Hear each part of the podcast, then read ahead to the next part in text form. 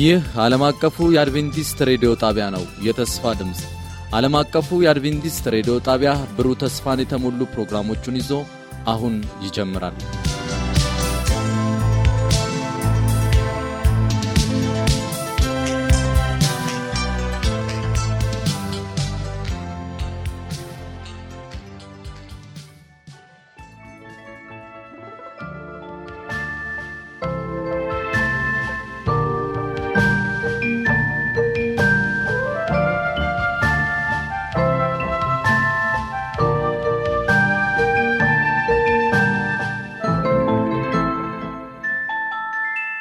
በያላችሁበት ሆናችሁ ይህንን ሬዲዮ ለማዳመጥ ሬዲዮናችሁን ከፍታችሁ በሞገድ ለተገናኛችሁን ሁሉ ከልብ የሆነ ሰላምታችን በየቤታችሁ ይድረሳችሁ እንላለን።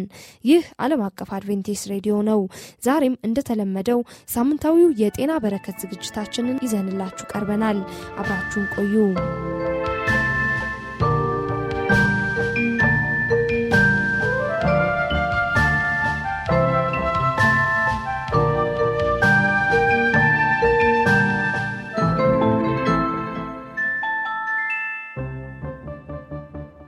ሰላም ጤና ይስጥልኝ። የተከበራችሁ አድማጮቻችን እንደምን ቆይታችኋል?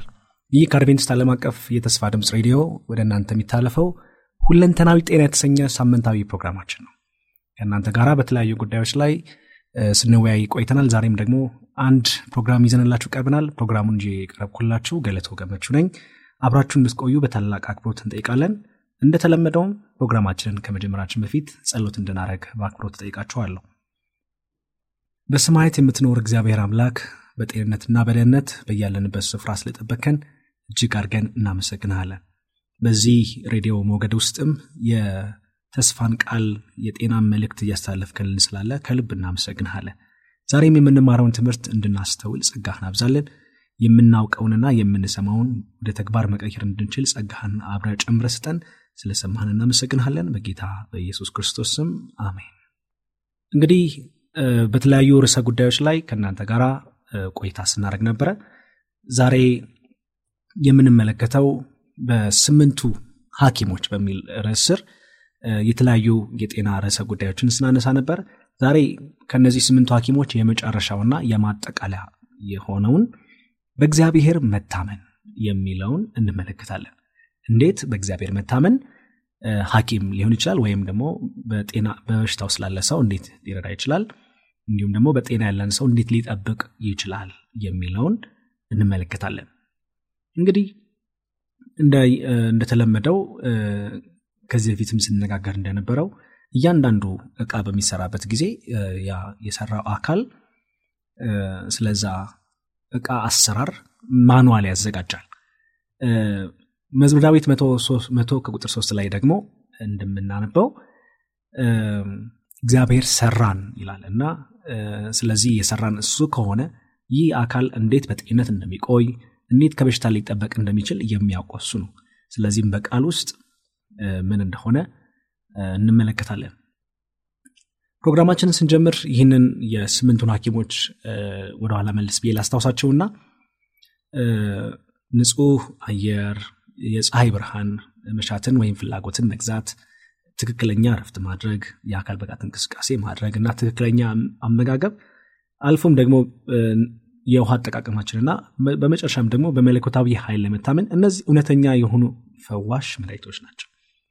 እነዚህን ኬትም አይደለም ያመጣናቸው፣ ነገር ግን የመጀመሪያዎቹን የዘፍጥረት መጽሐፍ ምዕራፎች በምናነበበት ጊዜ የምናገኘው ሀሳብ ነው። ዘፍጥረት ምዕራፍ ሁለት ከቁጥር 17 ላይ ሁላችንም መጽሐፍ ቅዱሳችንን ሄደን ስንመለከት እግዚአብሔር አምላክ ለመጀመሪያ ወላጆቻችን ትእዛዝ የሰጠበትን ስፍራ እንመለከታለን። ነገር ግን መልካምና ክፉን ከሚያስታውቀው ዛፍ አትብላ፣ ከእርሷ በበላ ቀን ሞትን ትሞታለህና ሲል እግዚአብሔር ትእዛዝን እንደሰጠው ከዚያም ትእዛዝ ሳይስማማ ወይም ደግሞ ለእግዚአብሔር ሳይታዘዝ አዳም በአዳም አማካኝነት ወደ ሰው ዘሮች ሁሉ በሽታ እንደመጣ እናያለን። በተናገረው ቃል እግዚአብሔርን እንዲታመነው አዳም ያስፈልገው ነበር። በእግዚአብሔር ቃል ላይ ሙሉ እምነት ሊኖረው ይገባ ነበር። ነገር ግን ያንን ሳያደርግ ወደ ክፋት ወደ ኃጢአት እንደገባ እናያለን። ስለዚህም በእግዚአብሔር መታመን እጅግ አስፈላጊ ነው እግዚአብሔር በቃል ውስጥ እርሱ ላይ እንድንታመን የሚያደርገውን ቃል ሰጥቶናል መጽሐፍ ቅዱስ እንደምንመለከተውም እጅግ ጠቃሚ የሆነ የጤና መጽሐፍ ነው መግቢያ እንዲሆነን ምሳሌ ምዕራፍ ሶስት ስለዚህ በእግዚአብሔር ስለመታመን እንዴት ከጤና ጋር ያለውን ግንኙነት የምንመለከት ይሆናል። ምሳሌ ምዕራፍ ሶስት ላይ ሁላችንም ምናልባት ብዙዎቻቸው የሰማችሁት እንደሆነ አስባለሁ። ምሳሌ ምዕራፍ ሶስት ከቁጥር አምስት ላይ እንዲህ የሚል ቃል አለ። በፍጹም ልብ በእግዚአብሔር ታመን በራስህም ማስተዋል አትደገፍ። በመንገዱ ሁሉ እርሱን ወቅ እርሱም ጎዳናህን ያቀናልሃል። በራስህ አስተያየት ጠቢብ አትሁን እግዚአብሔርን ፍራ ከክፋትም ራቅ። ቁጥር ስምንት ላይ ያለውን ተመልከቱ። ይህም ለስጋ ፈውስ ይሆንልሃል ለአጥንትህም ጠገን። እጅግ የሚደንቅ ነው። በእግዚአብሔር ላይ መታመን ለአካልም ለመንፈስም ለህይወታችን ሁሉ ጠቃሚ ነው ማለት ነው። ስለዚህ በእግዚአብሔር ላይ ሙሉ ለሙሉ መታመን ሙሉ ለሙሉ መደገፍ እንዳለብን የሚያሳየን የመጽሐፍ ቅዱስ ቃል ነው በፍጹም ልባችን በእግዚአብሔር ስንታመን ለአጥንታችንም ለአካላችንም ፈውስ የምናገኝ ይሆናል ማለት ነው። ዛሬ በዋናነት የምንመለከተው አእምሯችንና አካላችን ስላላቸው ግንኙነት ነው። መጽሐፍ ቅዱሳችን በሉቃስ ወንጌ ምዕራፍ 21 ከቁጥር 26 ላይ ሰዎችም ከፍርሃትና በዓለም የሚመጣበትን ከመጠበቅ የተነሳ ይደክማሉ የሰማያት ኃይላት ይናወጣሉ። እንግዲህ በመጨረሻ ዘመን ሰዎች በፍርሃት የሚወድቁበት የሚናወጡበት ሰዓት እንደሚመጣ ያ ማለት በዓለም አቀፍ ደረጃ የምናያቸው ኢኮኖሚያዊ ፖለቲካዊ ማህበራዊ ምስቅልቅልነቶች እና ችግሮች የሰውን ልብ በፍርሃት ውስጥ እንደሚከቱት የእግዚአብሔር ቃል አስቀድሞ ነግሮናል። ከዚህም የተነሳ እንዴት ነው ታዲያ እነዚህ ሁሉ ነገሮች እያሉ በእግዚአብሔር አርፈን ልንኖር የምንችለው። ስለዚህ ትልቁ ነገር እዚህ ጋር ማሰብ ያለብን ነገር በእግዚአብሔር ካልታመንን በስተቀር ያለንበት ዘመን እጅግ ፍርሃት ውስጥ የሚከት እንደገና ደግሞ ሽብር ውስጥ የሚያስገባ ነው። የክርስቶስን ህይወት ስንመለከት እንግዲህ ክርስቶስ እድገቱ ወይም ህይወቱ በሶስት ደረጃ እንደሆነ ስናነሳ ቆይተናል። ሉቃስ ወንጌል ምዕራፍ 2 ከቁጥር 52 ላይ ኢየሱስም ደግሞ በጥበብና በቁመት በሞገስም በእግዚአብሔርና በሰው ፊት ያደግ ነበር እንግዲህ በጥበብ የሚለው መንፈሳዊውን አእምሯዊውን እድገት ሲያሳይ በቁመት የሚለው ደግሞ በቁመት በአካላዊ ሁኔታው የማደግን እንዲሁም በሞገስ በእግዚአብሔርና በሰው ፊት የሚለው መንፈሳዊ የሆነ እድገት እንዳለው እናያለን። ልንረሳው የማይገባን በጣም ወሳኝ ነጥብ ቢኖር እዚህ ጋር እውነተኛ ጤንነት ማለት ሙሉ መሆን ማለት ነው። የጤና የሚለው ቃል ስራው ቃሉ የመጣው ከላቲን ቋንቋ ነው እና ይህም ደግሞ ሙሉ መሆን ማለት ነው። መጽሐፍ ቅዱሳችንም ይህንን እውነት በእጅጉ ይጋራል። ማቴዎስ ወንጌል ምዕራፍ 9 ቁጥር 12 ላይ ክርስቶስ ያለውን ተመልከቱ። ኢየሱስም ሰምቶ ህመምተኞችን እንጂ ባለጤናዎችን ባለመድኃኒት አያስፈልጋቸው። ባለጤናዎች የሚለው ሙሉ የሆኑ አያስፈልጋቸውም የሚለውን እንመለከታለን በእንግሊዝኛው ያንን ያሳየናል ወይም ትክክለኛው የላቲን ቃልም ያንን ያሳየናል። ዮሐንስ ወንጌ ምዕራፍ አምስት ቁጥር ስድስት ላይም እንዲሁ በተመሳይ ሁኔታ ኢየሱስ ይህ ሰው ተኝቶ ባየ ጊዜ እስካሁን ብዙ ዘመን እንዲህ ነበረ። ልትድን ትወዳለህን? ሲል ጠየቀው። ልትድን የሚለው ቃል ሙሉ ልትሆን ትፈልጋለህን? ወይ ትወዳለህን? ማለት እንደሆነ እናያለን። ስለዚህ ጤና የሚለው ቃል ሙሉ መሆን ማለት ነው። ዘዳግም ምዕራፍ ስድስት አምስት ላይ በተመሳይ ሁኔታ መጽሐፍ ቅዱሳችን እንዲሁ በብሉይ ኪዳን ክፍል ውስጥ ማለት ነው። አንተ አምላክህን እግዚአብሔርን በፍጹም ልብ በፍጹም ነፍስና በፍጹም ኃይል ውደድ ይላል። እና እነዚህ በአካል በመንፈስና በአእምሮ እግዚአብሔር አምላካችን እንድንወድ የቀረበልን ጥሪ ነው በእግዚአብሔር መታመን እጅግ ከጤናችን ጋር የተሳሰረ የተያያዘ በፍጹም ለይተን የማንመለከተው ነው። ከዚህ ቀደም ያየናቸው ሰባቱ ሐኪሞች ያለዚህ ምንም አይደሉም። ትልቁ በእግዚአብሔር ቃል መታመን በእግዚአብሔር ቃል ማረፍ ነው። የፈውስ አገልግሎት በሚል መጽሐፍ ላይ አንድ በጣም ግሩም ጽሁፍ አለ። በአእምሮና በአካል መካከል ያለው ግንኙነት በጣም የቀረበ ነው አንዱ ሲጎዳ ሌላኛው ይጎዳል። ብዙዎች ከሚገነዘቡት በላይ የአእምሮ ሁኔታ ጤናን እጅግ በጣም የሚጎዳ ነው። ስለዚህ አንዱ ይህንን ክፍል ስናነሳ ልናስተውለው የሚገባን ነገር በአእምሯችንና በአካላችን መካከል ያለው እጅግ በጣም ትልቅ ግንኙነት ነው። ከዚህ ቀደም አብዛኛዎቹ ስናወራቸው የነበሩ ነጥቦች ስለ አካላችን ያወራናቸው ናቸው። ይሄ ግን በዋናነት ደግሞ ስለ አእምሯችን በእግዚአብሔር ላይ ስለመታመናችን የምንመለከተውበት ክፍል ነው። ስለዚህም ሀሳቡም እንደምትረዱት በአካላችንና እንዲሁም በአእምሯችን መካከል መለያየት የማይቻል ብዙዎች ደግሞ ከሚገነዘቡት በላይ የሆነ ግንኙነት እንዳለ ነው። የታመሙ ሰዎች ህክምና ላይ የአእምሮ ተጽዕኖ የሚያስከትለው ውጤት መዘንጋት የለበትም። በትክክል ጥቅም ላይ ሲውል ይህ ተጽዕኖ በሽታን ለመዋጋት በጣም ውጤታማ ከሆኑት ኤጀንሲዎች አንዱ ይሆናል ማለት ነው። ምን ማለት ነው? እንግዲህ የታመሙ ሰዎችን ህክምና ስናደርግ ብዙ ጊዜ ቸል የምንለው ወይም አሁን ባለንበት የጤና ስርዓት ውስጥም የአእምሮ ሁኔታ እጅግ በጣም ቀለል ተደርጎ ወይም ቸል ተብሎ የሚታለፍበት ሁኔታ አለ። ነገር ግን ይህ ነገር በትክክል ጥቅም ላይ ሆኖ ቢሆን ኖሮ እጅግ በሽታ ለመዋጋት ወይም ያንን የታመመን ሰው ለመርዳት በሚደረገው ጥረት ውስጥ ትልቅ ውጤት በመጣ ነበር። እንግዲህ ሁላችሁም በዚህ ነገር ትዝብት ውስጥ ሳትወርቁ እንዳልቀራችሁ አስተውላለሁ። ያለንበት ዘመን እንግዲህ ብዙ ሰዎች ይታመማሉ ወደ ሀኪም ቤት ይሄዳሉ። ሀኪሞችም በጣም በስራ ውጥረትና ጫና ውስጥ ስለሚሆኑ ሰዎችን በሚገባ ተረጋግተው ምን ሆነ ነው ብለው ለመጠየቅና ተረድተው ያንን ሰው ለመርዳት በጣም ጠባብ ጊዜ ነው ያላቸው። ስለዚህ ሰዎች የአእምሯቸው ሁኔታ በጣም ቸል ይባልና ወይም ሳይጠየቅ ይቀርና አካላቸው ላይ ብቻ ስለሚሰማቸው ስሜት ይጠየቃሉ። በዛ መሰረት መድኃኒት ይታዘዝላቸዋል ወደ ቤት ይሸኛሉ። ነገር ግን ይሄ የአእምሮ ሁኔታቸው ጤናማ ነው ወይስ አይደለም? እነዚህ ሰዎች የሚጨነቁበት ጉዳይ አለ ወይስ የለም ምንድን ነው እንዲታመሙ ምክንያት የሆነው ነገር የሚለው ነገር በጥልቀት ስለማይጠናና ስለማይፈለግ ቸል ተብሎም ስለሚታለፍ የሚደረገው ህክምና ሙሉ ሳይሆን ይቀራል። ስለዚህም እነዚያ መድኃኒቶች ቢወሰዱ በአእምሮ ውስጥ እየተመላለሰ የሚያስቸግረው የሀሳብ ጭንቀት ውጥረት ፍርሃት ድንጋጤ በኋላ ላይ በዝርዝር እንመለከታቸዋለን። እነዚህና ሌሎችን መሰል ጉዳዮች ቸል ተብለው ከታለፉና የአካል ሁኔታ ብቻ ተመርምሮ ወይም ተፈትሾ ለዛም ይሆን መድኃኒት ብቻ በሚሰጥበት ጊዜ ሙሉ ብለን ቅድም ስናወራ የነበረው ጤና ሳይገኝ እንዲሁ ይቀራል ማለት ነው። በእግዚአብሔር መታመን ስናነሳ በእግዚአብሔር አለመታመን ነው ሰዎችን የሚያሳምማቸው ማለት ነው። በእግዚአብሔር መታመን ጤናን የሚሰጥ ከሆነ ሙሉ የሚያደርግ ከሆነ በተቃራኒው ደግሞ በእግዚአብሔር አለመታመን ወይም ደግሞ በኋላ ላይ እንመለከታቸዋለን። ይሄ በእግዚአብሔር አለመታመን በብዙ መልኩ ሊገለጽ ይችላል በጭንቀት በውጥረት በፍርሃት በድንጋጤ በመሸበር በእነዚህና በሌሎች አሉታዊ በሚመስሉ ስሜቶቻችን የሚንጸባረቅ ጉዳይ ይሆናል ማለት ነው። ስለዚህ እንግዲህ ጭንቀት ወይም ደግሞ እረፍት ማጣት ይሄንን እንመልከት።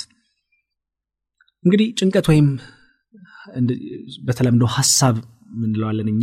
ሀሳብ እከላይ ሀሳብ ይዞታል እከላይ ሀሳብ ውስጥ ገብቷል ይሄ ነገር እያሳሰበኝ ነው እንላለን። እና ስለ እሱ እንመልከት።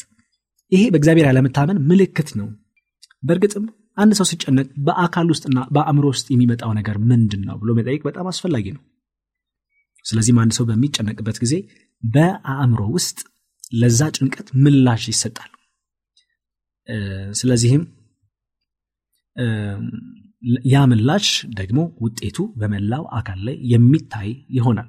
እንግዲህ ሰውነታችን በእነዚህ ጭንቀቶች ውስጥ በሚገባበት ጊዜ እጅግ ከፍተኛ የሆነ ችግር ሊያመጡ ጉዳት ሊያመጡ የሚችሉ ሆርሞኖች ወደ ሰውነት ውስጥ በደም አማካኝነት ይሰራጫሉ። አእምሯችን ወይም የምናስበው አስተሳሰባችን በአካላችን ላይ ሊያደርስ የሚችለው ነገር በጣም ከፍተኛ ነው። የልብ ምት ይጨምራል አተነፋፈሳችን ይጨምራል ቶሎ ቁና ቁና መተንፈስ እንዲሁም ደግሞ በደማችን ውስጥ ያሉ እነዚህ ጤናማ ያልሆኑ ስቦች እንዲበራከቱ ያደርጋል። የደም ቧንቧዎቻችን እንዲሁ እንዲጨናነቁ ያደርጋል። በተለይ በተለይ ደግሞ የበሽታ መከላከል ስርዓታችን እንዲዳከም የሚያደርገው አንዱ ጭንቀት ነው። አልፎም ደግሞ እንግዲህ ሁለተኛ አእምሮ ተብሎ በተለምዶ የሚነገረው ጨጓራችን ወይም የመፍጫ ስርዓታችን እንግዲህ ቀጥተኛ የሆነ ግንኙነት ነው ያለው። በዋናነት ከአእምሯችን የሚነሳ አንድ vagus የተሰኘ ነርቭ አለ። ይሄ ከአእምሯችን ቀጥታ የሚነሳው vagus የተሰኘው ነርቭ በቀጥታ ጨጓራና አብዛኛውን የመፍጫ ስርዓት አካሎቻችንን አንጀታችንን ጎሮሯችንን ሌሎችንም ክፍሎች የነርቭ ስርዓት ከዚህ ከአእምሮ የሚመጣ ነው። ወይም ደግሞ የሚተዳደሩት በዚህ ነርቭ አማካኝነት ነው። ስለዚህ ሀሳብና ጭንቀት በሚኖርበት ጊዜ እነዚህ አካላቶቹ የሚሰሩት ስራ ሁሉ ይስተጓጎላል አብረው ከዚህ መረዳት እንደምንችለው የብዙ ጭንቀት በሚኖርበት ጊዜ የምግብ አለመፈጨት ችግርም አብረው የሚስተዋል ችግር ነው። ያ ብቻ አይደለም። ሰውነታችን ከምግብ ውስጥ እንኳን ንጥረ ነገሮቹን እንዳይመጥና ወይም እንዳይጠቀም ያደርጋል። በሰውነታችን ውስጥ የተፈጠረ ቆሻሻ በተቃራኒው ደግሞ እንዳይወገድ ምክንያት ይሆናል ማለት ነው። ስለዚህም እጅግ ዘርፈ ብዙ የሆነ ጉዳቶች ነው ያሉት። ጭንቀት ጥቂት ምን እንደሆነ እንድታስተውሉት የተወሰኑ ነጥቦችን እናንሳ። ክብራትና ክብሯን የዝግጅታችን አድማጮች በኩላይታችን በላይኛው ክፍል አደርናሊን የሚባል እጢ አለ። ይሄ በዋናነት ለአደጋ ጊዜ ተብሎ ብቻ የተዘጋጀ ለማምለጥ ወይም ለመጋፈጥ ተፈጥሮ ያዘጋጀችልን የመውጫ ቀዳዳ ነው። እነዚህ ሆርሞኖች ወይም ይሄ የሚያመነጫቸው የተለያዩ ሆርሞኖች አሉ እነዚህ ለጭንቀት ጊዜ ብቻ ወይም ችግር ውስጥ በምንገባበት ጊዜ አይበለውና ለምሳሌ በምሽት የሄድን ጅብ ቢያጋጥመን ያንን እንድንጋፈጥ አሊያም እንድናመልጥ የሚረዳን ኃይል የምናገኘው እነዚህ ሆርሞኖች በሰውነታችን ስለሚመነጭ ነው በነገራችን ላይ። ነገር ግን በየጊዜው እየተመላለሰ ውስጣችንን ልክ እንደ ጅብ የሚያስፈራ ወይም ደግሞ በውስጣችን ልክ ጅብ የመጣ ያህል እስኪመስለን ድረስ የሚረብሸን የሚያስጨንቀን ነገር ቢኖር ይሄ ነገር ተደጋጋሚ በሚሆንበት ጊዜ እጅግ ከፍተኛ ተጽዕኖ አለው። ወይም ደግሞ በህክምናው ባለሙያዎች እንደሚባለውም መርዛማ ሆርሞን ይሆናል። እንግዲህ ይሄ መርዛማ ሆርሞን በብዛት በሰውነት ውስጥ በተደጋጋሚ በሚመነጭበት ጊዜ የሚፈጠረው ነገር ቢኖር ሰውነታችን የበሽታ መከላከል ስርዓቱ እንዲዳከም እና ከላይ የተመለከትናቸው ጉዳቶች ሁሉ እንዲመጡ አካልም እንዲጨነቅ በቀላሉ ለበሽታ እንዲዳረግ ምክንያት ይሆናል። ከአብዛኛዎቹ ከሰው ወደ ሰው የማይተላለፉ በሽታዎች በስተጀርባ እንደ ትልቅ ምክንያት ተደርጎ ሊወሰድ ይችላል ጭንቀት። ብዙ ጊዜ ግን በህክምናው ስርዓት ውስጥ ይሄ ነገር ቸል ተብሎ የሚታለፍ ነው። ጭንቀት እንዲሁ በሰውነታችን ውስጥ የአንዳንድ ንጥረ ነገሮች እንዲጎሉ ወይም እንዲያንሱ ያደርጋል። በተለይም ፖታሽምና ካልሽየም እንዲያንሱ ያደርጋል። እነዚህ በጣም ወሳኝ ለሰውነታችን እጅግ በጣም ወሳኝ የምንላቸው ናቸው ስለዚህም የካልሽየም ንጥረ ነገር በሰውነታችን ውስጥ እንግዲህ ሁላችሁም በተደጋጋሚ የሰማችሁ ይመስለኛል። ሁላችንም በቀላሉ እንደምንረዳው የአጥንት መሳሳት ወይም ደግሞ የካልሽየም እጥረት በቀላሉ ስብራት ውስጥ የመግባት የመውደቅ ያመጣል ማለት ነው። ይሄ ነገር ስትሰሙት አድማጮች ሊያስደነግጣችሁ ይችላል። ነገር ግን ደግሞ ዛሬ የተሰሩ ያሉ በርካታ ጥናቶች እንደሚያሳዩት ከካንሰርም ጋር ከፍተኛ ግንኙነት እንዳለው ነው። በ Harvard Medical ትምህርት ቤት ላይ የተሰራው ጥናት እንደሚያሳየው አና ዌብስተር የተሰኘች ዶክተር በዚህ በ Harvard Medical ትምህርት ቤት ውስጥ የካንሰር ፕሮግራምን በአካልና በመንፈስ ላይ ያለውን ግንኙነት የሚያጠና ኢንስቲትዩት ነው። ያለችው ነገር በጣም የሚያስደንቅ ነው። ማንኛውም ሰው በካንሰር የተያዘ ሰው ጭንቀት በስተጀርባው እጅግ በኃይል ይኖራል የሚል ሀሳብ ነው በጥናቷ ያቀረበችው ብዙ ብዙ ነገሮች ወደ ጭንቀት ሊያስገቡን ይችላሉ። አንድና አንድ ብቻ ሳይሆን በጣም በርካታ ምናልባት እነዚህ ጭንቀት ሲኖር የሚያስጨንቁ ነገሮች ደግሞ ይኖራሉ። ስትረሰር እንላቸዋለን። አንደኛ ትክክለኛ ያልሆነ የአመጋገብ ስርዓት እንዲሁ በአእምሯችን ላይ ጫና ሊያሳድር ይችላል ጭንቀት ሊያመጣ ይችላል ቡና ጭንቀት ሊያመጣ ይችላል። ትክክለኛ ያልሆነ ሙዚቃ ይሄ በጣም ምናልባት የብዙዎች ወጣቶችን ህይወት እያበላሸ ያለ ነገር ሊሆን ይችላል። እንዲሁም ደግሞ ቴሌቪዥን በራሱ ይህንን አይነት ውጤት ያመጣል። ጥቂት ስለ ቴሌቪዥን አንድ ሀሳብ Proof Positive ከተሰኘ መጽሐፍ ላይ ስለዚህ ስለ ቴሌቪዥን የተነገረውን ሀሳብ ላካፍላችሁ የቴሌቪዥን አስፈሪ ጎን መረጃ ወደ ውስጥ በሚገባበት ጊዜ እኛ ምላሽ አንሰጥም። ወደ ማህደረ ትውስታ ገንዳችን ወይም memory የምንለው ይገባል እና ምናልባት በኋላ ላይ እኛ ምላሽ እንሰጠዋለን። ነገር ግን ምን ምላሽ እንደምንሰጥ አናውቅም። ቴሌቪዥን ስንመለከት ምላሽ እንዳንሰጥ ራሳችንን እያሰለጠንን ነው። በኋላም ለምን እንደምናደርገው ወይም ኬት እንደመጣ ሳናውቅ ነገሮችን እየሰራን እንገኛለን። ያን ያህል የምናደርገውን ድርጊት ለምን እና ኬት መጣ የሚለውን ነገር እንኳን ሳናስተውል አንድን የማንወደውን ወይም ደግሞ የሚጎዳን ነገር እንድናደረግ ያደርገናል። በተለይ በፍጥነት በስክሪን ላይ የሚለዋወጡት እነዚህ ምስሎች በአእምሯችን ላይ የማስጨነቅ ውጤት የሚያመጡ ናቸው። እንግዲህ ቅድም በተወሰነ መልኩ የጠቀስኳቸው እጅግ ከመጠን በላይ የሆነ መሪር ሀዘን ጭንቀት አለመርካት የበደለኝነት ስሜት የጥፋተኝነት ስሜት እና አለመተማመን ወይም እምነት ማጣት እነዚህ ሁሉ የሰውነትን ኃይል የሚያዳክሙ ሞትንም ደግሞ በምላሹ የሚጋብዙ ናቸው ዛሬ ላይ በጣም በርካታ ጥናቶች የተደረጉ ነው። በተለይ እነዚህ የእኛ አስተሳሰቦች ለእኛው አካል መልሰው መርዛማ ይሆናሉ። በተለይ አሉታዊ አስተሳሰቦችና ባህሪያቶችን በምንላመድበት ጊዜ እነዚህ አይነት ስሜቶች በስሜታችን ውስጥ በሚደጋገሙበት ጊዜ መርዛማ የመሆን እድል እንዳላቸው እናያለን። መርዛማ የምንለው ነገር ማንኛውም አካልን የሚያስቆጣና እንዲሁም ደግሞ ጎጂ ውጤቶች እንዲመጡ የሚያደርግ ጤንነትን በመጨቆን ወይም በመጉዳት አካል ስራውን biological ስራውን እንዳያከናውን የሚያደርገው ነገር ሁሉ መርዛማ ተብሎ ይነገራል። ዶክተር ኤልስን ሀስ የተሰኘው ሰው ይሄ በሳን በካሊፎርኒያ የሚገኝ ሀኪም ነው። መርዛማ የሚለውን ቃል ሲተነትን ማንኛውም አካልን የሚያስቆጣ ወይም ጉዳት የሚያመጣ ነገር ነው። ስለዚህ እዚህ ውስጥ ምን አይነት ነጥቦች አሉ የሚለውን ማሰላሰልና ማወቅ በጣም አስፈላጊ ነው ፍርሃት ደስታ ቁጣ እንደዚህ ያሉ ኃይለኛ ስሜቶች በአጠቃላይ ስሜት የሚለውን ቃል ስንስማ በአጠቃላይ የምናስባቸው ናቸው። የስነ ልቦና ባለሙያዎች ስሜቶችን ለክስተቶች ለሁኔታዎች ለሰዎች ወይም የራሳችን ሀሳቦችና ትዝታዎች ለራሳችን ሀሳቦችና ትዝታዎች አእምሯችን የሚሰጠው ምላሽ ነው ብለው ያስቀምጡታል። እነዚህም ወሳኝ በሆኑት ወቅቶችም ሆኑ በቤታችን ውስጥ አስፈላጊ ያልሆኑ በሚመስሉ ጊዜያት ሁሉ በንቃተ ህሊናችንና በማናውቅ ሁኔታ የሚመላለሱ ናቸው። እነዚህ ስሜቶች ወይም ስሜት ብለን define የምናደርገው የምንገልጸው ነገር ማለት እዚህ ጋር ቆም ብለን ልናስተውለው የሚገባው ነገር ጤናን ታዲያ ለእነዚህ ሁሉ ነገሮች መፍትሄ ምንድን ነው ብለን ስናነሳ የመጀመሪያው ነገር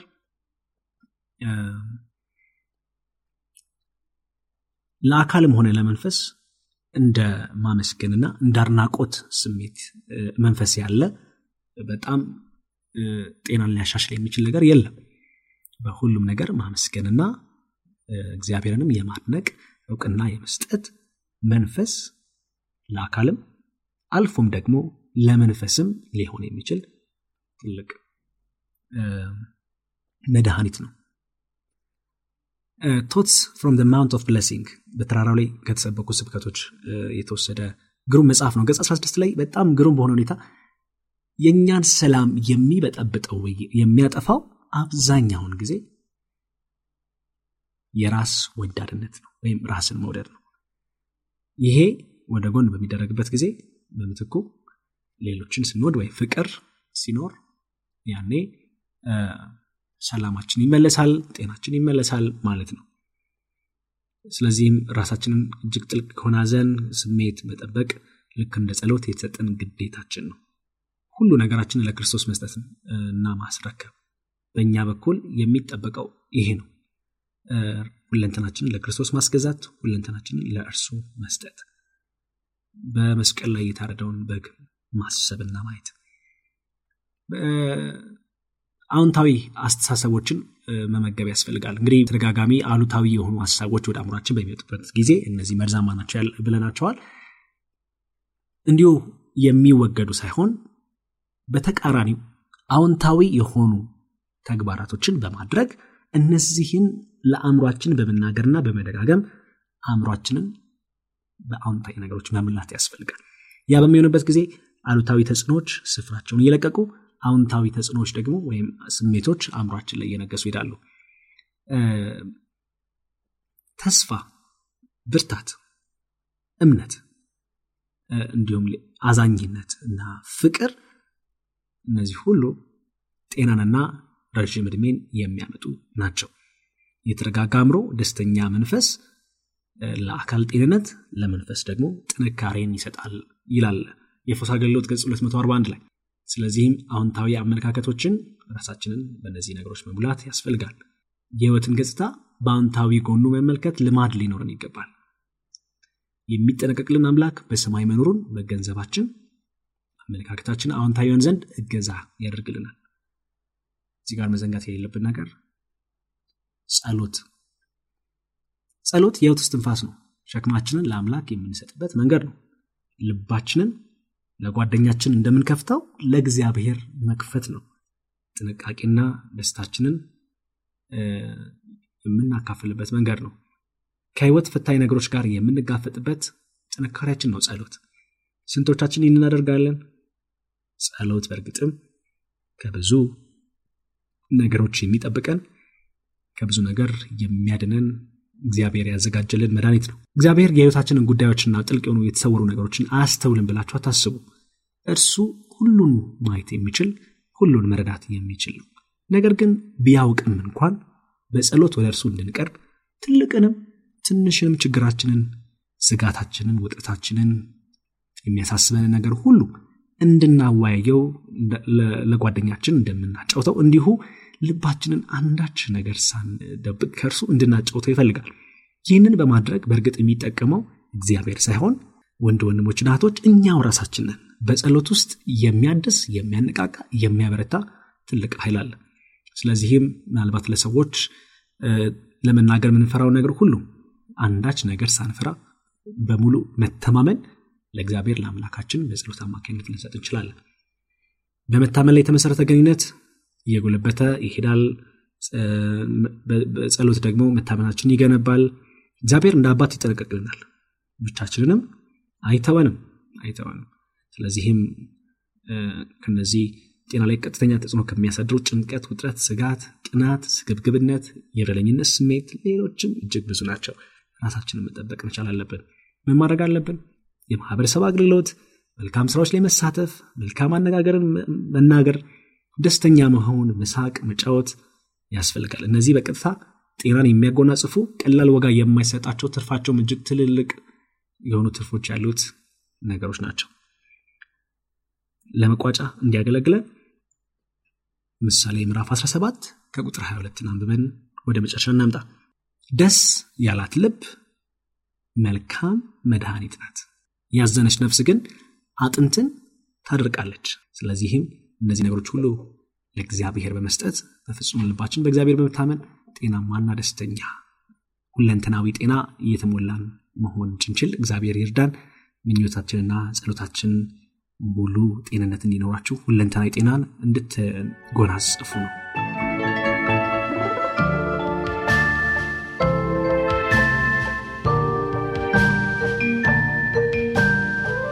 ጋር ለመሆን ፈቃዳችሁን አድርጋችሁ አብራችሁን ለቆያችሁ ሁሉ ልባዊ ምስጋናችንን ለመግለጽ እንወዳለን። መልካም በረከትም እንደነበራችሁ እናምናለን። ነገም ለእናንተ ያዘጋጀነው የተለየ መሰናዶ አለን። በዚሁ በሬዲዮ እንገናኝ። እስከዚያው የጌታ ጸጋ ይብዛላችሁ። በደህና ቆዩን